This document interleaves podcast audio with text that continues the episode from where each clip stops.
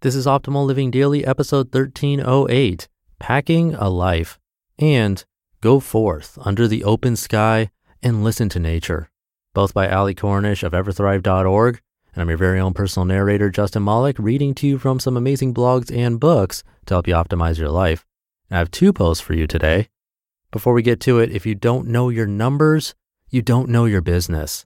With NetSuite, you save time, money, and unneeded headaches by managing sales, finance and accounting, orders, and HR instantly right from your desktop or phone. And right now, NetSuite is offering you valuable insights with a free guide, seven key strategies to grow your profits at netsuite.com slash old. That's netsuite.com slash OLD to download your free guide, seven key strategies to grow your profits. netsuite.com slash old. Now let's get right to it as we optimize your life. Packing a Life by Ali Cornish of everthrive.org. What are we really doing when we pack our things in order to move someplace else?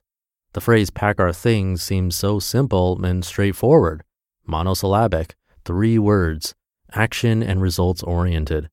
However, these words entail something much more than putting items into boxes. These words involve confronting the past and setting a new course for the future. Just last week, I officially moved from Chicago, Illinois to Fort Collins, Colorado. Moving myself physically was fairly undemanding. I packed some suitcases, boxes, plants, and a few other miscellaneous items into my small hatchback before Chauncey hopped into the passenger seat with his tennis ball. I left Chicago at 4:30 a.m.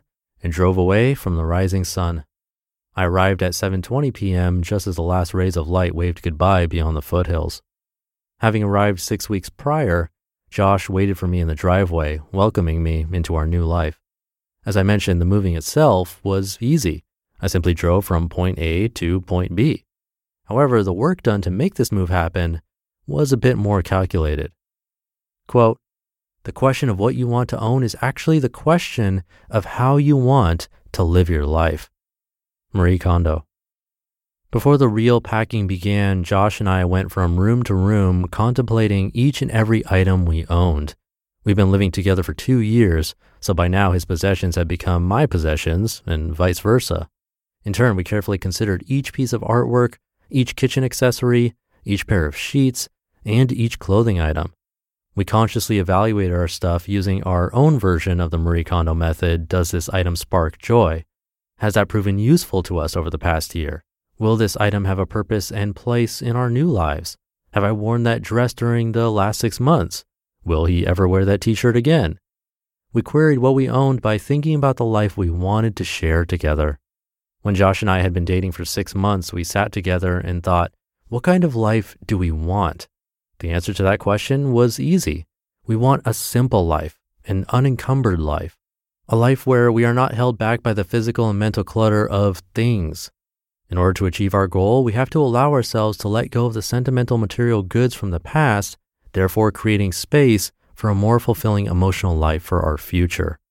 Eliminating the excess is important so that we can move into the space beyond. The space where we will live should be a place for nurturing the people we are becoming instead of a feeding area for the spirits of the past. It is interesting to think about the action of packing and moving a life. The process involves just as much physical labor as it does mental labor. Packing and moving can be stressful and irritating, and people usually loathe the thought of moving. However, beyond every stressful, irritating cloud, there exists a silver lining. Packing and moving presents a special opportunity to evaluate a life lived, giving us a chance to shape how we want our lives to be in the future contemplating the things we own, deciding which things deserve to be carefully concealed with paper and securely packed into a box, allows us to revisit the past. It's turning the pages of the book of life, reflecting on bygone days while preparing for the future. When considered out of context, our boxes stacked in the garage ready to be tetrised into our pod are a snapshot in time. These boxes are a representation of who we are now and a harbinger of who we will become. When we packed our lives, we examined our inner selves, completing a rite of passage into our new life together. I have another article from her coming right up, but first, thank you again to NetSuite. If you don't know your numbers, you don't know your business. But the problem growing businesses have that keeps them from knowing their numbers is their hodgepodge of business systems. Introducing NetSuite by Oracle, the business management software that handles every aspect of your business in an easy to use cloud platform, giving you the visibility and control you need to grow. With NetSuite, you save time, money, and unneeded headaches by managing sales, finance and accounting, orders, and HR instantly right from your desktop or phone. That's why NetSuite is the world's number one cloud business system. And right now, NetSuite is offering you valuable insights with a free guide, seven key strategies to grow your profits at netsuite.com slash old. That's netsuite.com slash OLD to download your free guide, seven key strategies to grow your profits. netsuite.com slash old. Go forth under the open sky and listen to nature by Ali Cornish of everthrive.org. Many of you know that in addition to a writer, photographer, nature lover, and supporter of simple living, I'm also an English teacher. Every day I try and teach my students what it means to be moderate, respectful, and kind to themselves and others. Through literature, I can show them that nature can also teach them these things. The material doesn't always align, but sometimes the units coincide perfectly, and I take full advantage. Currently, my American literature students are exploring works by transcendentalist and romantic writers. Just yesterday, we read this poignant poem by William Cullen Bryant. In the following excerpt, Bryant praises the nurturing, mothering aspects of nature. The poem is particularly comforting to those who might succumb to depression, boredom, and loneliness, bringing thoughts of nature's constant healing presence to the reader. The poet describes nature's voice of gladness and ability to take away the pains of a troubled mind with her mild and healing sympathy. Quote, to him who in the love of nature holds communion with her visible forms, she speaks a various language. For his gayer hours, she has a voice of gladness and a smile and eloquence of beauty, and she glides into his darker musings with a mild and healing sympathy that steals away their sharpness. Ere he is aware, End quote. In an era inundated with instant gratification, people, especially children, try to find the antidote to boredom, anxiety, disappointment, or sadness in technology. All too quickly, they reach for their iPads, computers, or their remote control. Perhaps a tiny remedy can be found there, but it won't be a cure. It'll be yet another distraction from an authentic chance to know themselves. Instead, if they go outside and contemplate the natural world, marvel at the change of colors in a tree in the front yard, or simply take their headphones off, they might be able to give their racing minds a chance to relax and recharge. Studies show that even pursuing an analog activity such as coloring, drawing, or writing in a journal would aid their ability to ascertain their true emotions and state of mind. This all applies to adults as well as children. Why does nature have this healing power? Why does everything get better when we walk down a secluded wooden path at twilight?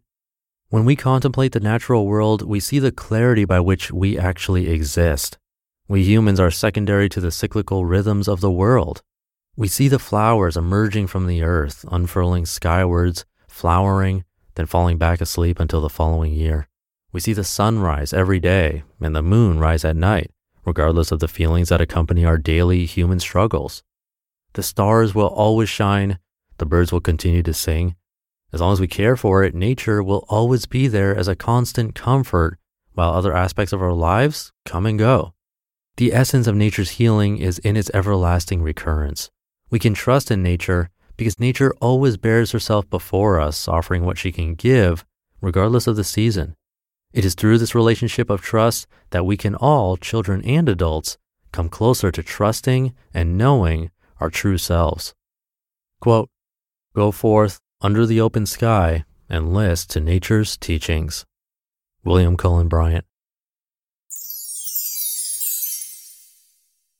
You just listened to the posts titled Packing a Life and Go Forth Under the Open Sky and Listen to Nature, both by Ali Cornish of everthrive.org.